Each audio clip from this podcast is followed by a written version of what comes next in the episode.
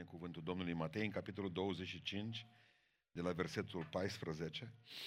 Predică pe care Dumnezeu mi-a inspirat-o după ce am stat de vorbă cu departamentele și am văzut cea mai mare nevoie a lor. Matei, capitolul 25, versetul 14.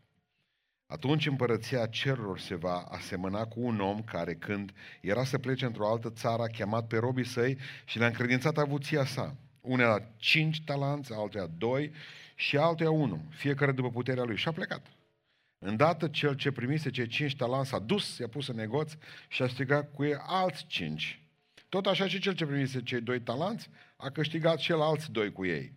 Cel ce nu primise decât un talent s-a dus de a făcut o groapă în pământ și a ascuns acolo banii stăpânului său. După multă vreme, stăpânul robilor acela s-a întors și le-a cerut socoteală.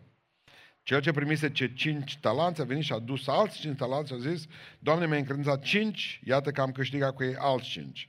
Stăpânul său i-a zis, bine, rob bun și credincios, ai fost credincios în puține lucruri, te voi pune peste multe lucruri. Intră în bucuria stăpânului tău.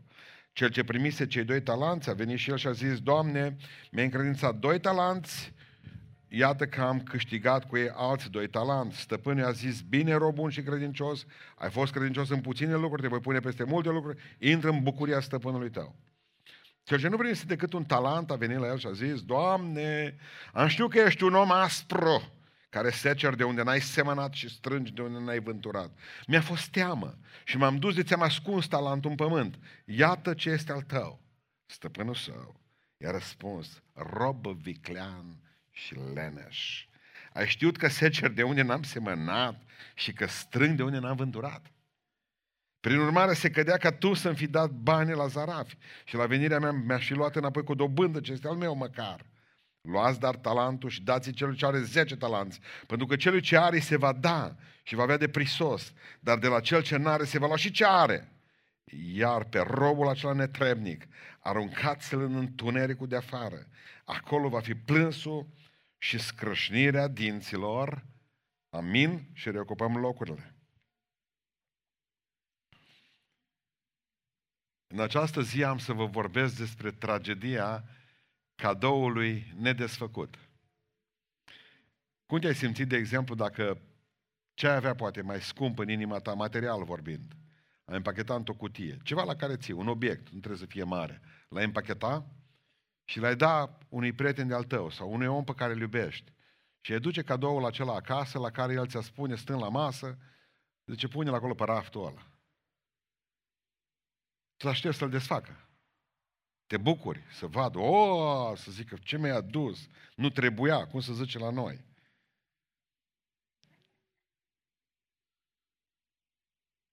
Și el nici măcar nu-l deschide. Nu cred că ar fi durere mai mare pentru tine. Măcar dacă l-ar fi dus la târg, mă. Adică vreau să înțelegeți în această zi că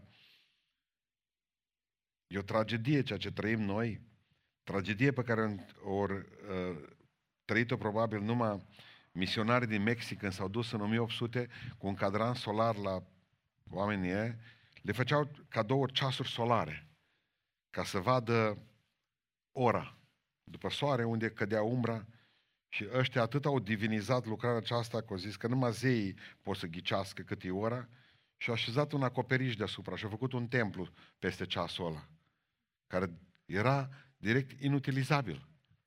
Pentru că el trebuia să stea afară, să vadă soarele. Nu-i pui tu acoperiș.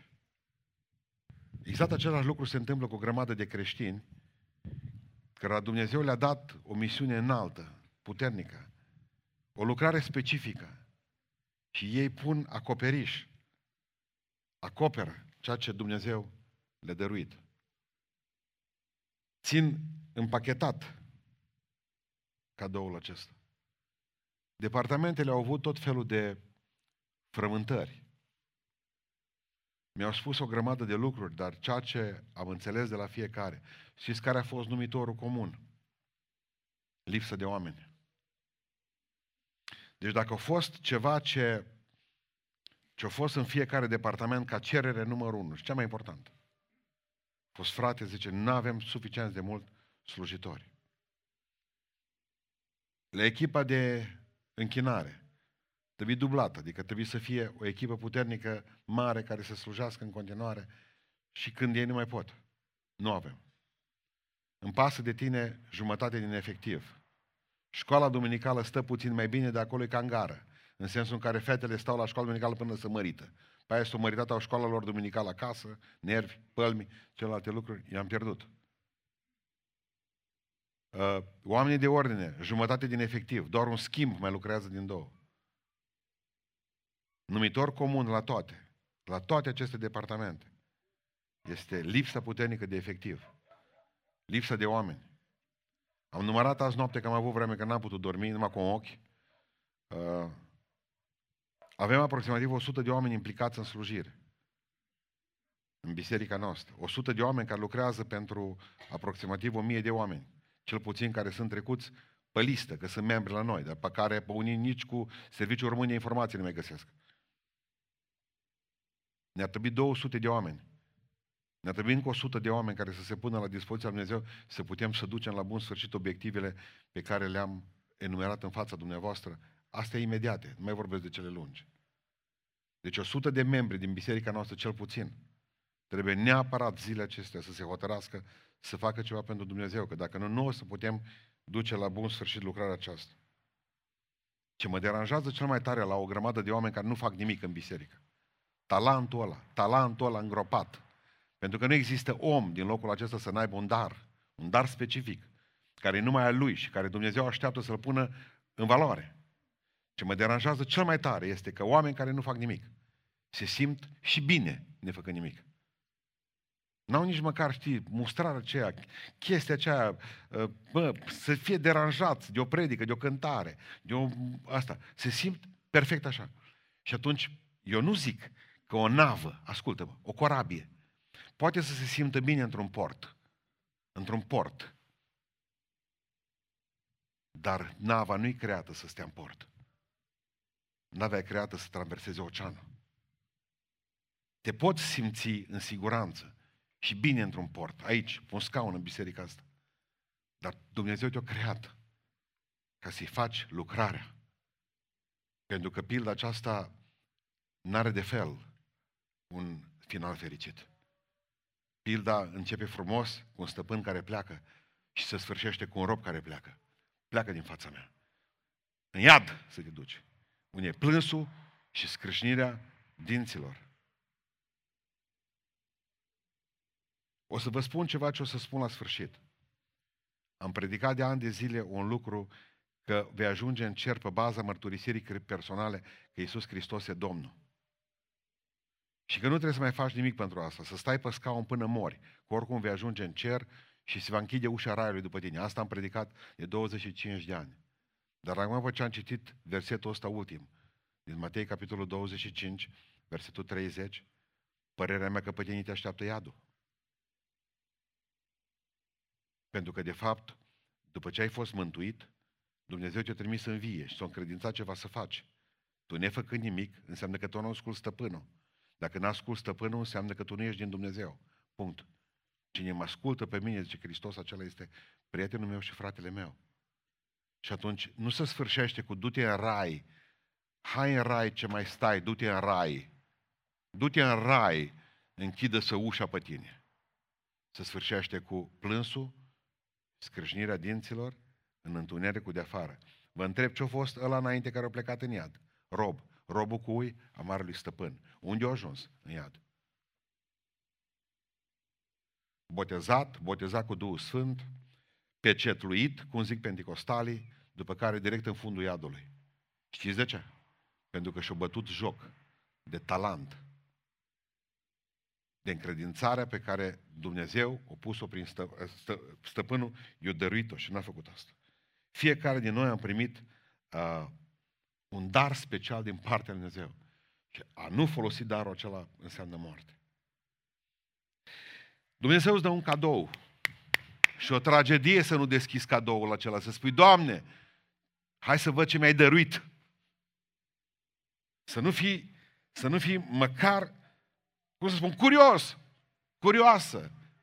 De ce ți-a dat ție Dumnezeu? De ce ți-a dat ție Dumnezeu? De ce oare nu sunt deschise cadourile? Haideți să vedem câteva motive pentru care oamenii nu deschid darurile date de Dumnezeu și nu le folosesc. Eu nu cred că aici nu e problema în pilda asta cu suma. Că nu a zis stăpânul, mă, vezi că ți-am dat numai un talent. Și adevărul că nu puteai face foarte mult cu un talent. Deși e vreo, vreo 300 de mii de dolari dacă talentul a fost din aur. Că talanții sunt funcție de ce fost. Există talanți de aur, există talanți de argint, aici mă refer pe vremea aceea, când era vorba de pildă, ce înțelegeau oamenii, și existau talanți de cupru, de, ala, de aramă. E bine, talentul de aur, dacă era talent de aur, era 300 de mii de dolari. Ce ai putea face cu 300 de mii de dolari astăzi, dacă ți dă cineva? Doamne, te rog să mă ierți, eu nu sunt mulțumit că am primit doar 300 de mii de dolari.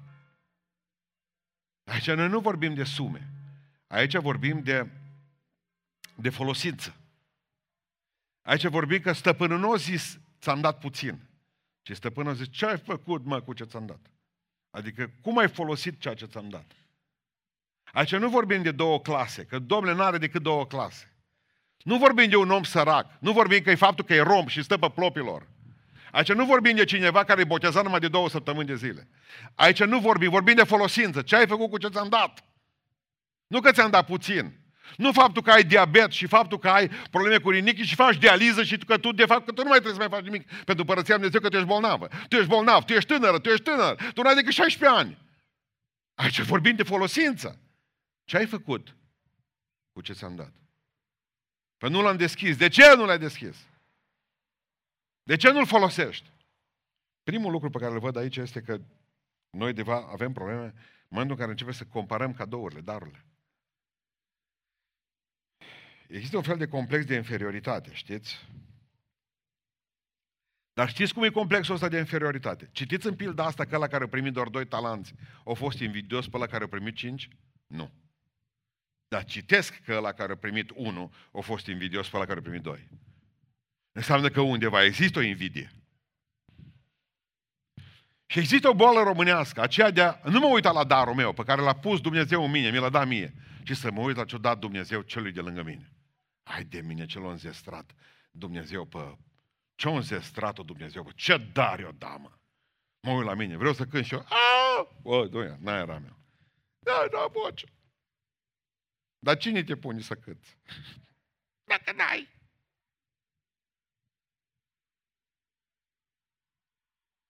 Numai atâta este de lucru.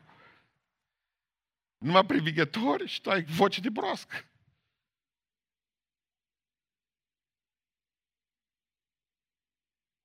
Crezi că împărăția lui Dumnezeu este o împărăție de privighetori, de soprane? Doar de soprane? Ce dar o dat Dumnezeu, ce profeție. La noi atâta sunt daruri. Un profet, unul care predică și unul care cântă. Atât. Da darul de a lua omul din parcare și a-l duce acasă. Da de a lua de pe stradă și a-l spăla. Da de a spune o vorbă bună cuiva. Da de a îmbărbăta pe cineva. Da de a da un leu la cineva. Da darul ăla de a și să taci din gură și să asculți, să consiliezi omul și pe aceea să nu-l povestești. Da darul acela de a ști întâmpina pe cineva acolo, numai zâmbetă vine să-ți pune un termometru în cap. Darul acela de a te face ca să poți să vii de dimineață și să duci lucrurile acestea și să mergi și să vorbești despre Hristos prin beiuș și să împarți fluturaș, că acum oricum nu iasă nimeni din casă. E amuți simplu, nu mă arunci peste gard, cum au aruncat primarii candidați revistele. Ce să iasă omul cu el? Ce să-ți dea primarul? COVID? Ce te îmbolnăvit? Candidatul, zice. Invidia, nu numai în darurile spirituale, ci și în cele materiale. Adică vii aici și până tu ai par, parcurs parcarea, te-ai negrit. Când ai văzut ce mașini alții, uite, uite, uite, mașini. Când vii aici, gândești că ești din Nigeria, Tony. În loc să mulțumești Dumnezeu, slavă lui Isus. Mulțumesc lui Dumnezeu pentru opelul meu. Care și un nume frumos, Zanfira, cum o zis o soră. Un Opel Zanfira are. Slavă Domnului pentru ceea ce mi-a dăruit Dumnezeu mie. Pentru că, unu, nu-i luat pe bani împrumut Opelul tău. Doi, culmea merge com- extraordinar de bine. Trei, poți să-l lași deschis în fața casei cu tot ce ai în el. Nimeni nu sparge vreodată. Ai atâtea binecuvântări cu el. Consumă puțin. În loc să mulțumești lui Dumnezeu pentru darul ăla, tu negrești în parcare. Când vezi mașini cumpărate pe leasing, pe întorturi, pe metode, multe dintre ele poate frământa, oamenii în ăștia, oameni care și-au dat tot ce au avut pentru mașina aia. Nu mai au nimic în afară de mașină. Le-a luat mașina, aia era și casă, acolo au și duș, și portbagaj, tot era acolo mașina aceea. Și tu, îl, tu îl invidiezi pe ăla, mă. Nu poate dormi toată noaptea să vadă dacă nu cumva ceva se trage cu cuiul. Are garaj cât ai tu casă. Suntem invidioși, nu mai fiți invidioși pe talanța altora. Voi aveți talentul vostru și numai voi îl aveți. Și Dumnezeu vă da vouă un lucru special. Bucurați-vă de ceea ce aveți. Bucurați-vă de familie voastră, bucurați-vă de biserica voastră. Dacă nu vă place de ea, schimbați-o, duceți-vă că o să găsiți într-o zi biserica perfectă.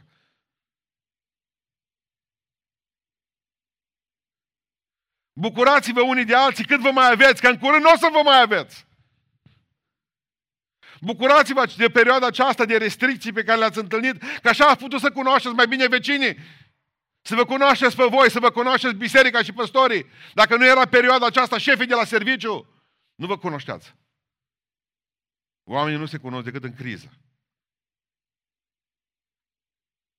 Că nu au vrut să riște. Tot trupul acesta al lui Hristos noi suntem trupul Hristos, are nevoie de fiecare talent, de fiecare rotiță în ceasul acesta care funcționează. Există nu numai invidia asta, compararea darurilor, mai există o barieră puternică, știți care? Frica de eșec. Știți ce a spus robul acesta? Mi-a fost teamă. Mi-a fost frică. De-aia l-am îngropat. De-aia am făcut o groapă de un metru și l-am băgat acolo. Haideți să vă povestesc ceva. Dacă, de exemplu, îmi dă Dumnezeu mie o lucrare și atunci vine satana și îmi spune la ureche, nu o să poți duce până la sfârșit, nu o să poți birui. Vine diavolul și spune mereu, dar stai mă, când, bă, o să dai faliment, mă. Tu o să dai falimentul, nu o să, nu o să poți face lucrarea aceasta. Plus după aceea mai vine și zice, satana, stai jos că ești păcătoasă, ești păcătos. Nu te băga acolo. Știi, o să aștepți până când o să fii nepăcătoasă, bine? Până o să fii nepăcătos. Pentru că vreau să vă spun că toți care vă slujesc, suta asta de oameni, toți sunt niște păcătoși. Toți sunt niște oameni care au ieșuat. Dar am învățat toți ăștia, suta aceasta de oameni care slujesc în biserică, în departamentele care se văd, că mai poate să fie, de exemplu, și mijlocitorii și alții, poate că nu-i vedem. Dar eu cred că sunt și din aceștia. Deși părerea mea că de rugăciune și de mijlocire, ar trebui să mijlocim toți să ne rugăm în biserica asta. Însă poate să zicem noi, ceilalți dăm la sapă, sunt 10 oameni care se roagă pentru noi. Aleluia, slavă lui Iisus Hristos. Ne putem mânca semințe. Toți suntem uh, păcătoși. Pentru că vreau să vă spun ceva. El a înțeles că talentul ăla e un eșec. O săpat o groapă și a aruncat talentul în groapă. Uitați-vă în ochii mei nici unul dintre voi să nu încerce să-și ascunde eșecurile. Ziceți amin. Nu vă ascundeți eșecurile. Ca aici cel puțin am eșuat. Ascultați ce citesc eu în 1 Ioan 1, 8 și 9. Dacă spunem, dacă spunem că nu avem păcat, vreunul dintre noi, dacă există în cortul ăsta cineva care spune că nu avem păcat, că nu are păcat, ne înșelăm! Ne înșelăm pe noi înșine și adevărul nu este în noi. Și atunci ce facem? Versetul celălalt. Dar dacă ne mărturisim păcatul acela, dacă ne mărturisim eșecul acela, dacă vorbim despre eșecul acela, uite, am o problemă, fratele meu, beau. Am gânduri murdare, am eșuat. Dacă ne mărturisim păcatul acela și spunem Domnului că pătăm îndurare și Domnul ne iartă păcatul acela, asta spune 1 Ioan. Am un eșec, Doamne, fă ceva cu eșecul meu. Tot timpul ai un talent, ascunde-l, bagă-l sub covor. Tu nu ești vrednic de el. Nimeni nu-i vrednic de a, nimeni nu-i vrednic de a manevra ceva din talanții lui Dumnezeu. Nimeni de aici. Dar Dumnezeu nu ne dă pe vrednicia noastră. Prin harul său, stăpânul nu a zis care e mai frumos, ia cinci.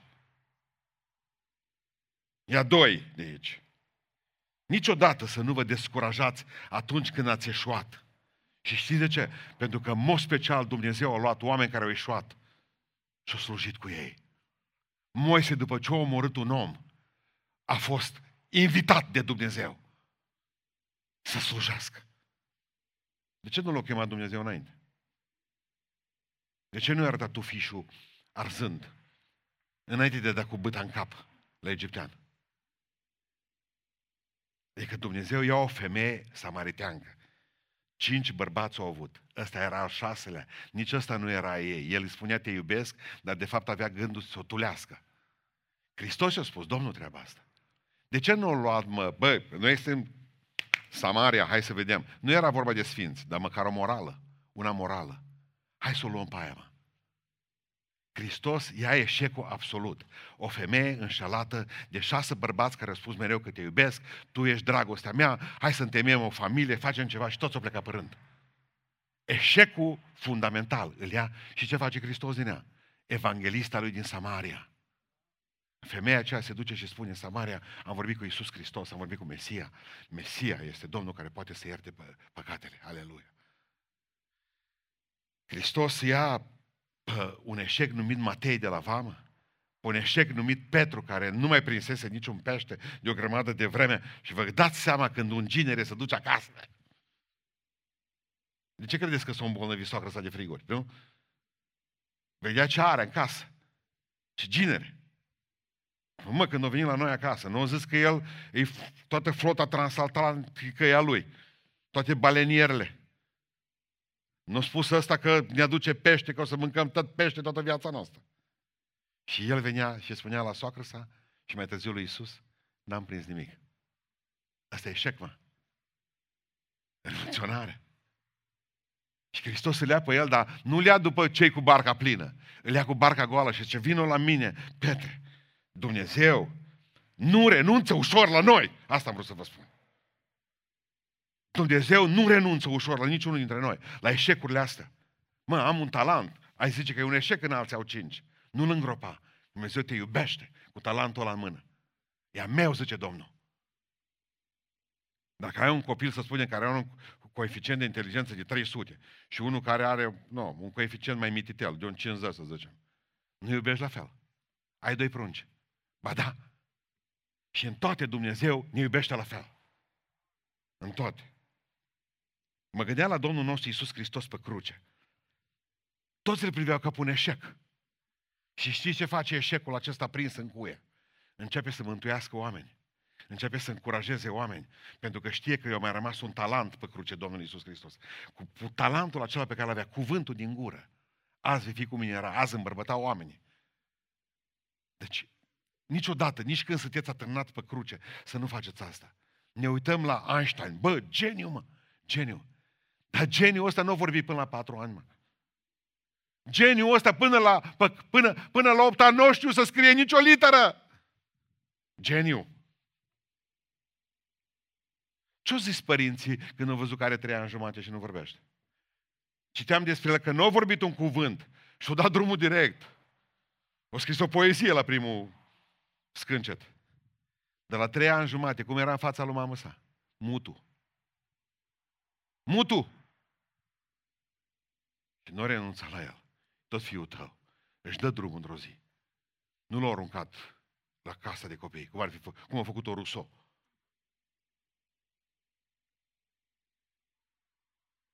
La 8 ani de zile, ce fi zis la 7 ani profesor de la școală? El? Nu-l ia acasă, domnă. În afară de a scoate limba, nu face nimic altceva.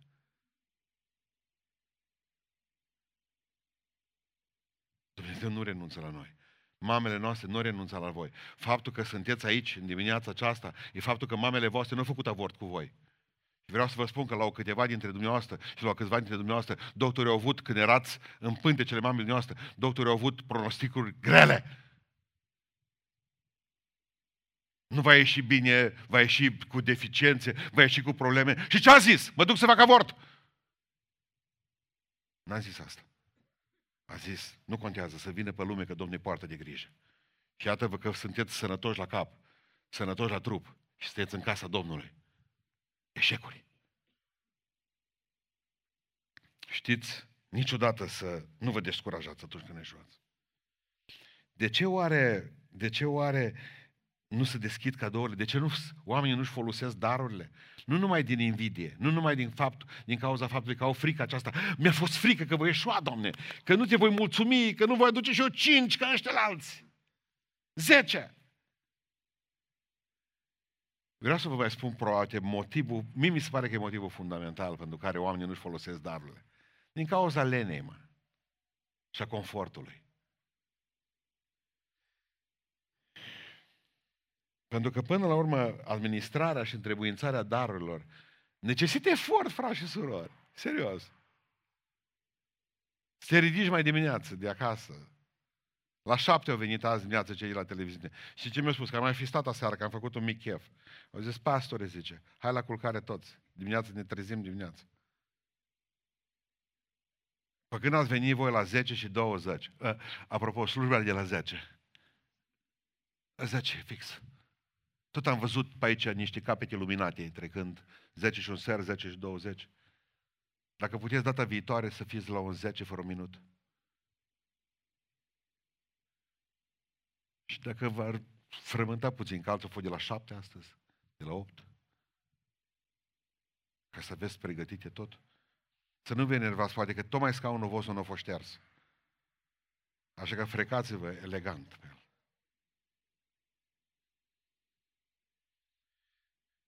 Știți cum l-a numit stăpânul până la urmă? Rob viclean, rob viclean și leneș. Rob viclean și leneș. Ce o... Mă să te rog să mă ierți. Trebuie să spun că e faină, nu spun cine ești. Ce o doamnă către mine asta, o soră de noastră. Cu ce să ștergă scaunul acesta? Cu masca, doamnă, să rămână.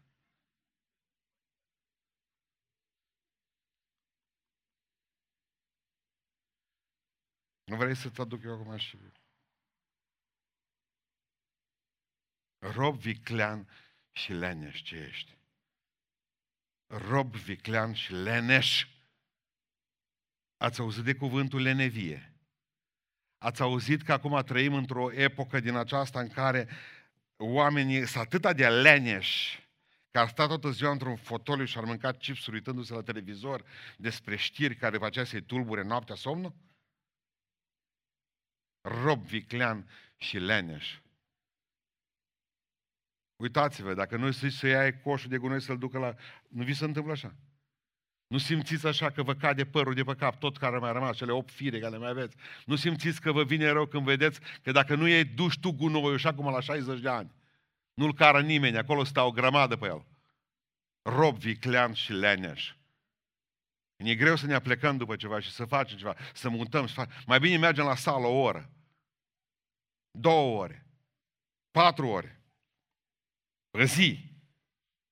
Adică sunt atâta de aleane și nu citesc nimic. Întreabă calculatorul cât e 8 ori 6. Telefonul. Să nu cumva să folosească mintea asta. Putrezește tot dacă nu lucrați creierul în cap dacă nu-l folosiți.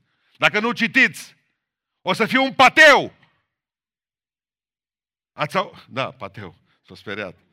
Este și creier pane, prietene. Ai neamuri care l-au. Vreau să înțelegeți un lucru extraordinar. Tot ce nu se folosește, se distruge. Trupurile noastre se distrug. Vorbesc fizic. Spiritual te faci praf. Dacă nu folosești Duhul din tine, într-o zi mori de uscăciune. Disciplinele spirituale sunt exact date pentru asta, ca zi de zi să folosești lucrarea aceasta, să folosești talentul. Totul ruginește în viața aceasta, și spiritual, și mental, și fizic, cum vreți dumneavoastră, totul ruginește. Fiți oameni înțelepți, mustre Domnul Duhul de lenevie. Știți că biserica primară a considerat și, și biserica catolică, bisericile istorice consideră lenea unul dintre cele șapte păcate capitale. Știți asta? Știți dumneavoastră că Iisus Hristos zice că în cer nu va intra niciun leneș. Niciun om care nu pune mâna pe ceva. Știți de ce până la urmă și mintea ei s-a atrofiat? Că trebuia să se gândească, el a zis, băi, de ce să mă gândesc și să-mi bat capul? Cum să folosesc talentul ăsta? Mai bine îl îngrop. La el mai mult lenea minții decât lenea fizică, pentru că a făcut o groapă de un metru, cred că. Dar de ce să se gândească? Că dacă îți dă Dumnezeu ceva, un dar, ți-l dă sub formă de sămânță. Păi trebuie să gândești cum îl pui în valoare. Dacă ți-a dat un dar de cântat, trebuie să mergi la repetiție. Trebuie să faci o grămadă, trebuie să crești, trebuie să-ți cumpere echipament, trebuie să faci... Sunt multe de lucru. Trebuie să umbli de colo-colo, trebuie ridicat echipamentul, pus în tir, iar adus înapoi, iar jos, iar hămăleală. Și tu ai sală de făcut. Citeam despre, dar parcă v-am mai spus asta, dar nu la toți, uh, Marta Berry, nu știu dacă știți, există o mare școală în America, Berry School, se numește femeia aceasta, s-a dus la cel mai bogat om din lume pe vremea aceea, la, la domnul Henry Ford, Ford, ăla cu Fordul, uh, s-a dus la el și a cerut niște bani, că vrea să facă o școală pentru copii, niște copii săraci, foarte săraci. Și a zis, domnul mi-a pus pe inimă, domnul Harry Ford, ca să facă o școală pentru copiii săraci. S-a uitat ăsta la el, tu mă, Femeie tânără, 36 de ani. Și ce a făcut? Harry Ford a băgat mâna în buzunar, ochii ei, a, și el a scos un dolar. în palmă. Un cuvânt nu a zis. Un cuvânt nu a zis. Avea un dolar. Și ce a făcut cu el? O cumpărat semințe. Avea o grădină acasă.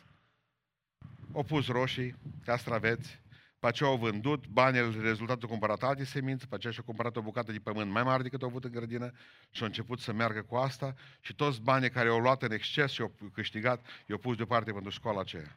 O turnat fundația pe școală, o pus acoperișul pe școală și iar s-a întâlnit cu Henry, la care el zâmbitor. Cum merge cu școala? E ridicat. Cu dolarul pe care mi l-ați dat, zice, Dumnezeu a făcut minuni. Cei drept șapte ani de zile am stat pe în grădină, pe în solar, dar ce Dumnezeu a făcut mari minuni. Să nu spui că ai ridicat o școală cu dolarul ăla, ba da, zice. Din el am făcut alții și tot așa, așa, așa, așa. Nu, atunci hai să-ți mai dau niște bani. Eu am făcut un cec, eu am semnat un cec pe un milion de dolari, ceea ce era o sumă incredibil de mare. Și pentru vremea aceea, pentru vremea aceea, mă special, mai mult decât pentru acum. Pentru că dacă, ai făcut, dacă ai făcut ceva cu un lucru mărunt al lui Dumnezeu, Dumnezeu îți va încredința adevăratele valori, adevăratele puteri, adevăratele lucruri mari.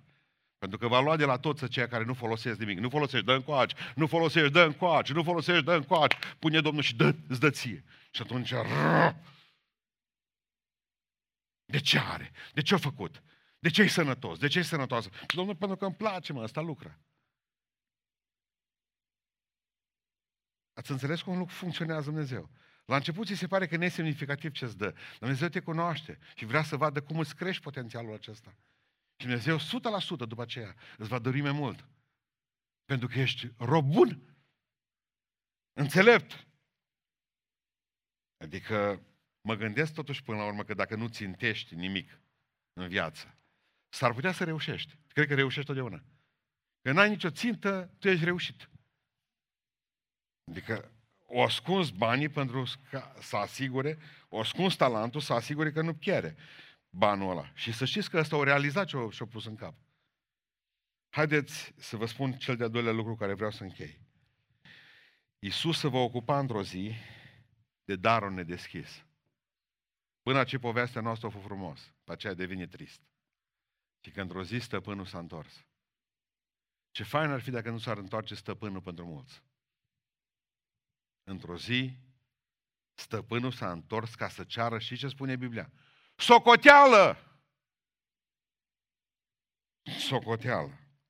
Spune în Romani Sfântul Apostol Pavel, în Romani 14 cu 12, așa că fiecare din noi, fiecare din noi, nu vorbește de biserici, din noi, personal, are să dea socoteală înaintea Fiului lui Dumnezeu, însuși. În fața lui Dumnezeu, El însuși, nu alții. Nu vor da preotul pentru tine, maică ta, taică to Nu, nu, nu. Fiecare va da socoteală înainte de Dumnezeu, El însuși. El, El, El. Tu. Pentru că există o pedeapsă. Uh, există o pedeapsă pentru cei care nu-și folosesc talentul.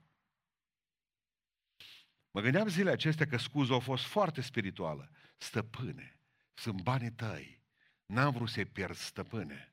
Mă, mi s-a păzut, mi s-a părut scuza spirituală, mă. Dar știți care era problema aceea? Încălca porunca. Porunca a fost investiți, investiți, investiți. Scuza a fost spirituală. Dumnezeu nu are nevoie de scuzele tale spirituale. Exact, hai să spun o scuză spirituală. Preotul, țineți minte preotul ăla cum s-a scuzat când el era în șanț. Doamne, nu vreau să pierd slujba, că eu predic. Levit a zis, eu cânt. Scuza e spirituală, mă. Se ducea la biserică, la templu. Erau slujitorii templului. Scuza, dar avea o poruncă. Nu lăsați pe nimeni în șanț. Asta e porunca. Deci nu veni la Dumnezeu cu tot felul de chestii în astea, că tu ai porunci. Tu trebuie să iubești pe aproapele tău ca pe tine însuți. Nu veni să spui, m-am rugat. Prietene, zice, dar cum încerc pâine acum noaptea? Că sunt cu copii în pat. Pe Dumnezeu nu-L interesează că tu îți rup confortul. Există un om afară care are nevoie de pâine. Percepeți? Aveți porunci. Lăsați argumentele spirituale. Când nu ai chef astăzi și crezi că ești liber, să nu uiți că nu ești niciodată liber. Nici eu și nici tu. Pentru că noi suntem făcuți în universul acesta să fim întotdeauna robi. Ori ești robul lui Dumnezeu, ori ești robul diavolului. Să nu cumva să crezi că ești liber să faci ce vrei tu. Gata, m-am pocăit, fac ce vreau eu, sunt liber în Hristos. Ești liberă să asculți și să asculți de Cuvântul Dumnezeu. Atâta libertate ai, dar în rest ești rob. Ești rob. Și când l-a trimis în iad, Dumnezeu l-a numit tot rob, viclean și leneș. Rob, viclean și leneș. Poate că n-ai chef astăzi să vii și să spui uh, slujirea în valoare, ta, talentul, talentul, ce vrei dumneavoastră. Dar să nu uiți că dacă n-ai chef astăzi, va exista un atunci când va veni El să-și ceară socoteală. De fapt, și ce faci astăzi? Te amăgești cu astăzi pentru atunci, dar nu ține. Într-o zi tot vine, ascultă-mă. Tot vine asta. E clar că nu-L cunoștea pe stăpân, că asta îmi dă mie de înțeles. Știam că ești, ascultați ce spune el despre Dumnezeu. Știam că ești un stăpân aspru, care semeni de unde, care seceri de unde n-ai semănat. Cum adică, mă? Cum adică Dumnezeu o să, să secere de unde nu a semănat, mă? Nu e adevărat. Nu e adevărat. Tu zici, rob, viclean și leaneș, că eu secer de unde n-am semănat. Eu pe mulți, că este cine, lasă că este cine. Mă, frate, mă, dacă nu pui tu, dacă nu lucrezi tu, nu o să fie nimeni mă să lucreze aici în biserica asta. Locul tău rămâne gol și să simte. Așa să simte slujirea aceasta, lipsa ta de slujire să simte fantastic. Deci, pot să vorbesc despre oamenii cu care slujesc, că la cei mai mulți le sare țandăra în ultimul timp mult mai repede decât înainte. De ce? M-a obosit. Ați văzut cei care v-ați uitat din când în când la fotbal. E greu, mă, când are un, un cartonaj roșu, unul pleacă, pleacă din echipă. Ceilalți fug ca apucață, da când doi dați afară din echipă. Fug, nu mai se poate atunci să dau goluri. Cealaltă echipă profită de asta. Mă, satana vede când suntem mai puțini, mă. Diavolul vede că suntem mai puțini și că ăștia deja breșă. Alergi într-un loc în altul să astup găurile de la corabia asta. Și obosești. Și tu stai în fotoliu. Și îți numești pe Dumnezeu, uh, uh, lasă că sunt, Dumnezeu are oamenii Lui. Dumnezeu, po- nu poate, uite.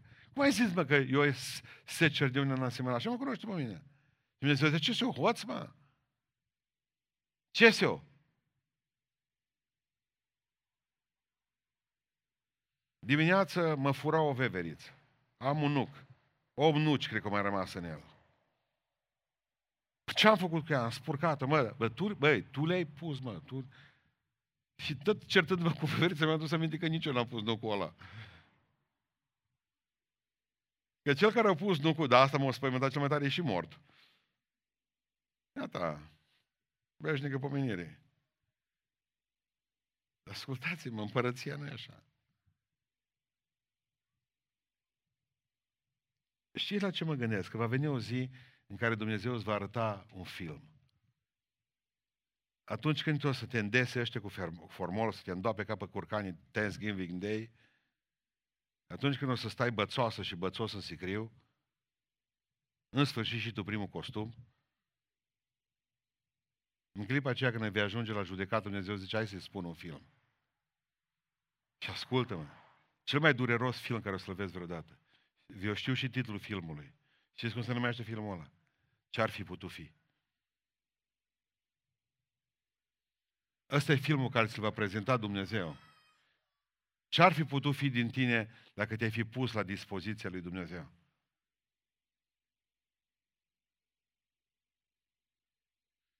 Ce destin ai fi avut dacă ai fi spus, ai sunt, trimite-mă.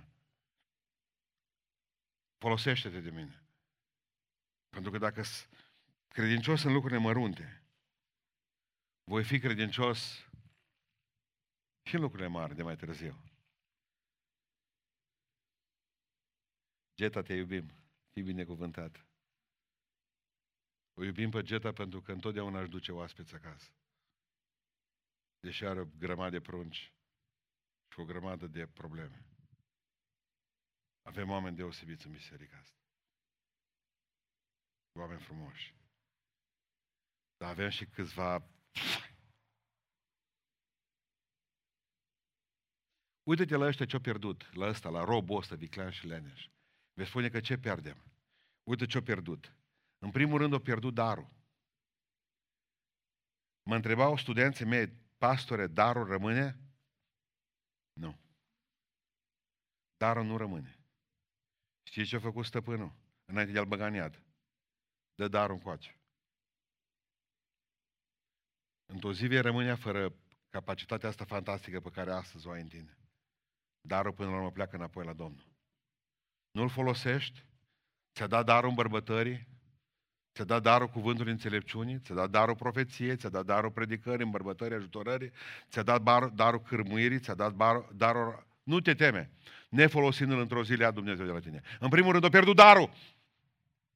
Darul. Vei predica într-o zi, prietene, și nu se va pocăi nimeni. Și nu vei da seama de ce. De ce? Că atunci când trebuia să predici, când aveai darul Lui Dumnezeu în tine, n-ai făcut-o. Și îți va veni duh de predică peste ani de zile. Uite-te în ochii mei. Și nu se mai pocăi nimeni când vei predicat. De ce nu mai ai dar? E luat. Doi. Și ce mai pierdut? Asta spune Biblia. O pierdut încrederea în stăpân. Spuneți-mi, eu mai dat stăpânul o altă șansă. Nu, nu nimic, las că-ți dau data viitoare. Doi, hai să mai încercăm o dată. Nu. O să spun, bă, eu nu mai am încredere în tine, mă. Mi-ai nenorocit odată darul. Nu numai că au pierdut darul și încrederea stăpânului, dar au pierdut și prezența stăpânului. Luați-l din fața mea. Și nu trebuie mai mare durere decât să spună Dumnezeu, nu vreau să te mai văd la față. Dar ai fost robul lui Dumnezeu, mă. Toți am pornit la fel. Și știu că există și o recompensă pentru cei care fac treabă bună. Numai cei care lucrează în departamente știe cât sunt de generos cu darurile. Și știu cât sunt de generos cu cuvintele de apreciere. Ei știu toți că laudele sunt pe buzele mele tot timpul. Și bat pe spate pe toți. Știți că nu e așa. Pentru că vreau să vă spun din, cu durere un lucru. Cei care veți sluji aici în biserica asta, până la epuizare, până la bătrânețele voastre, până la Parkinsonul vieții voastre, nu o să fiți răsplătiți niciodată aici. Pentru că răsplata nu e pe pentru pământul ăsta. Ca și statuile lui Simon Bolivar. Cel care a eliberat America de Sud. O știți cum a murit? De sărac. Ca Avram Iancu! Ca Avram Iancu. Nimeni nu l-a bătut pe inimă, pe, pe, vă rog să mă iertați, nici pe, pe umăr, nimeni din America de Sud, America Latină. El a eliberat-o, omul acesta. Are statuie acum în fiecare sat în America de Sud. Târziu, prieteni. El avea nevoie de un cuvânt de încurajare. O muri la 47 de ani, mi se pare, de tuberculoză. Singur, hăituit, nenorocit.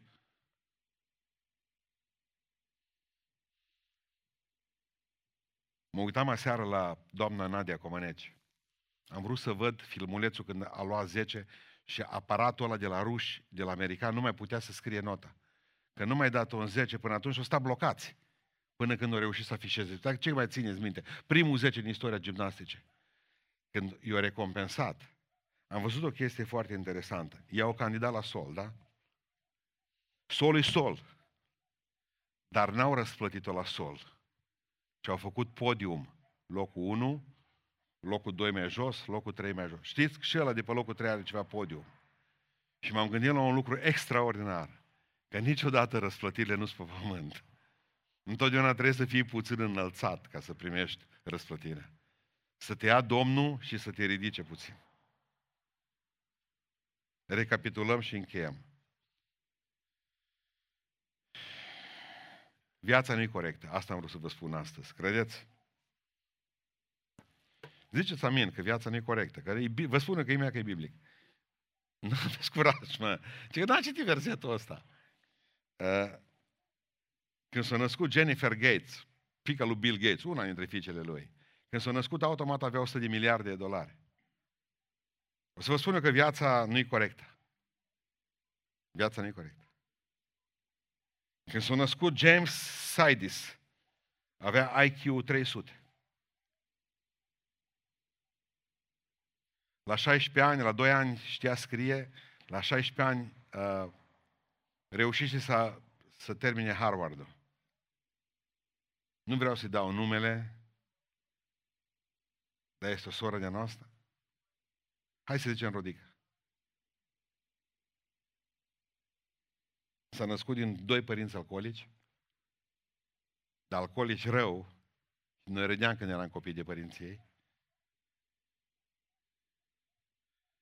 La 12 ani a fost dusă în îngrijirea statului, la 13 ani mi-a spus că a fost violată prima dată,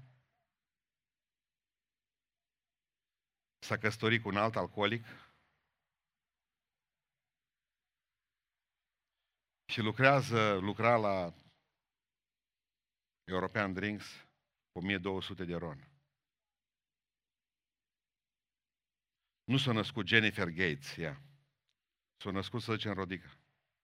Viața nu e corectă, nu pornim toți de la același, aceeași linie. Unii pornesc mai greu, alții pornesc cu mai multe probleme. Rog cei de la ordine acum. Unde sunteți? Băi, uh, hai popsi. Încheiem, că acum deja dacă mai stau mult, toți să pântufișurii mea. Uh,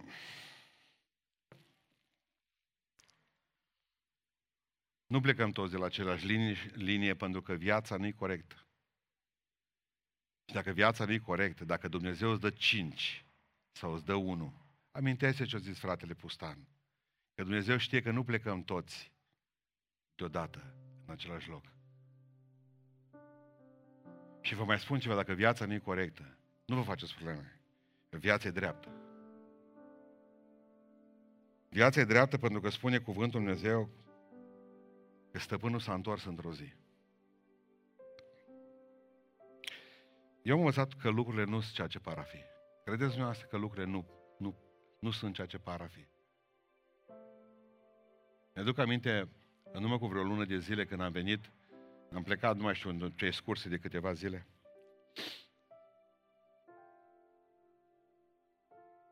Am văzut o grămadă de oameni muncind și pe un tip stând pe o terasă, n-avea nicio fel de treabă. Am zis, uite bă, boiarul, l-am judecat-o lecuță. Am oprit în peco din fața casei lui, am vrut să alimentez mașina, n-avea diesel. M-am uitat mai bine spre el și mi-am dat seama că de fapt stătea ca un boier în scaunul ăla, pentru că n-avea picioare. De departe, dacă n-aș fi oprit, ce am un boiar grozav, alții muncesc, el stă și nu face nimic. Dar dacă oprești mai aproape de el și pui mașina lângă el, dacă mergi să bei o cană cu ceai, de ceai cu el, dai seama că nu are picioare. Și că tare multe ar fi dorit să fie și el și să muncească acolo pe, pe ăla, pe, acolo. Viața, eu știu că nu e corect, ascultați-mă. Dar știu că viața e dreaptă, într-o zi stăpânul se va întoarce. Cel ce vede totul! La mine poți să vii și să te disculpi. Frate, n-am timp. Este un Dumnezeu care te vede cât timp pierzi tu. Nu-ți problemă. Este un Dumnezeu care știe ce faci sâmbătă seara și marți și joi și sunt ore pe care ai treabă pe canapeaua. El știe ce site-uri acțiuni faci, el știe cum îți faci bani, nu te frământa. Nu mie trebuie să-mi dai socoteală tu. Lui. Și într-o zi se va întoarce. Că dacă viața nu e corectă, prietene, viața e dreaptă.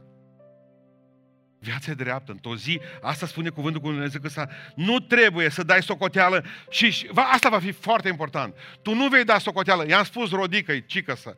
Rodica, niciodată tu nu va trebui să ai probleme cu să dai socoteală înaintea Dumnezeu pentru banii lui Bill Gates.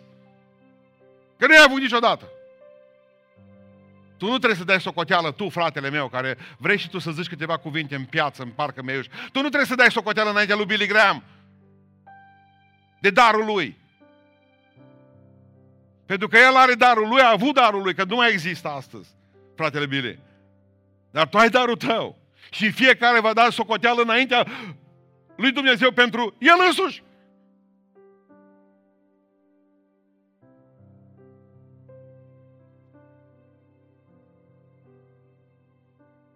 Știți? Știți ce a uitat bogatul cu Lazar? Bogatul a uitat că există un rai de câștigat și un iad de evitat. El a crezut că totul e aici, că totul e bine, că dacă a murit ăla... Ascultați-mă, ceea ce cred din toată inima mea este că dacă l-ai pe Hristos, dacă l-ai pe Hristos, chiar dacă n-ai bani, chiar dacă n-ai mintea lui nu știu mai care, chiar dacă n-ai poziția socială, chiar dacă n-ai școala lui nu știu mai care, dacă l-ai pe Hristos, ai totul! Pentru că ascultați ce spune cuvântul Dumnezeu în 2 Petru 1 cu 3. Dumnezeiasca lui putere ne-a dăruit și acum este un cuvânt incredibil. Tot! Dumnezeiasca lui putere ne-a dăruit tot, așa spune, în ceea ce privește viața aceasta. Înseamnă că ai tot de la El înseamnă că salariul acela e tot ceea ce Dumnezeu ți-a încredințat. Nu puteai duce mai mult decât 1800. Ron! 2600. Nu poți mai mult. Dacă ți-ar da Dumnezeu 100 de mii de euro, te-ai prăpădi. Te-ai stricat de cap, prietene. Dumnezeu te cunoaște, îți cunoaște potențialul. Nu-ți va da mai mult decât poți duce și ispită va credința tot atâta pentru tine și în încercare și în talent.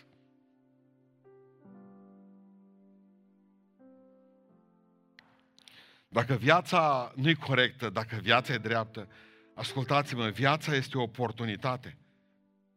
Nu aveți voie să o ratați. Pentru că Dumnezeu vă așează în fața voastră oportunități care astăzi nu mai sunt. Sau mâine pot să nu mai fie dacă astăzi sunt. Nu știu câți din dumneavoastră știți, de cei care vă pasionează tehnica asta, lumea aceasta, la sfârșitul anilor 80, mi-a scris acest cum îl cheamă, că e foarte interesant. Ce faci cu banii tăi, de exemplu? Nolan Bushnell putea cumpăra o treime, i s-a oferit o treime din Apple cu 50.000 de dolari. S-a uitat, avea 200 de mii de dolari, povestea el. Am avut 200 de mii de dolari și o treime din Apple, din compania aia mare, o aveți în buzunar. O parte. 50 de mii de dolari, atât au fost. Cât o casă în roșu, în beiuș. Știi cât valorau astăzi 50 de mii de dolari dacă îi cumpăra? 100 și vreo 14 miliarde de dolari. Miliarde! 114 miliarde de dolari. Dacă aveați 114 miliarde de dolari în România, azi erați primari nevreați. Noi toți de ce eram votanți. Eu și cu Marius fiți om de ordine la tine. Ascultă-mă. Există oportunități în viață, sunt banii tăi.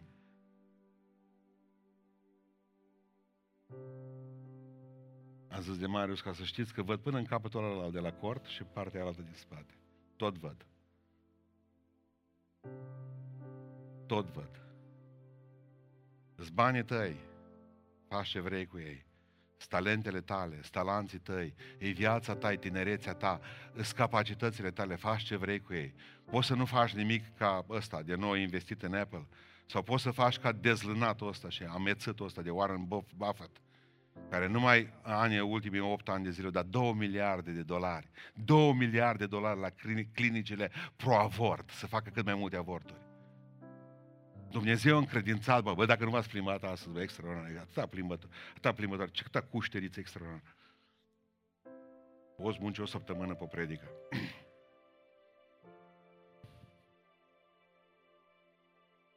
E viața ta. Poți să faci cu ce ți-a dat ceva rău sau ceva bine. E viața ta. E viața ta, ascultați-mă.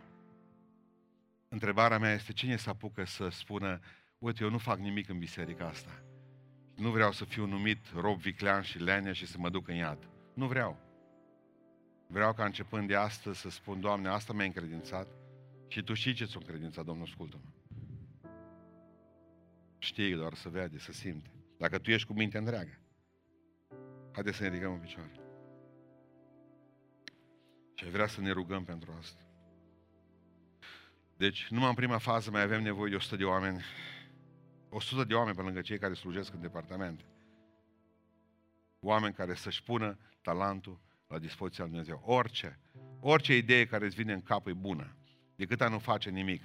De-aia au zis stăpânul, mai bine te ducea la zaraf cu banii ăștia. Decât să-l îngropi, decât să-l îngropi, decât să te îngropi cu el. Haideți să spunem Domnului în această dimineață, vreau să mă pocăiesc și vreau din toată inima să mă pun la dispoziția ta. În numele Lui Isus Hristos. Și vreau, Doamne, să-mi folosesc talentul, pentru că vreau să fiu rob bun, nu rob viclean și leneș.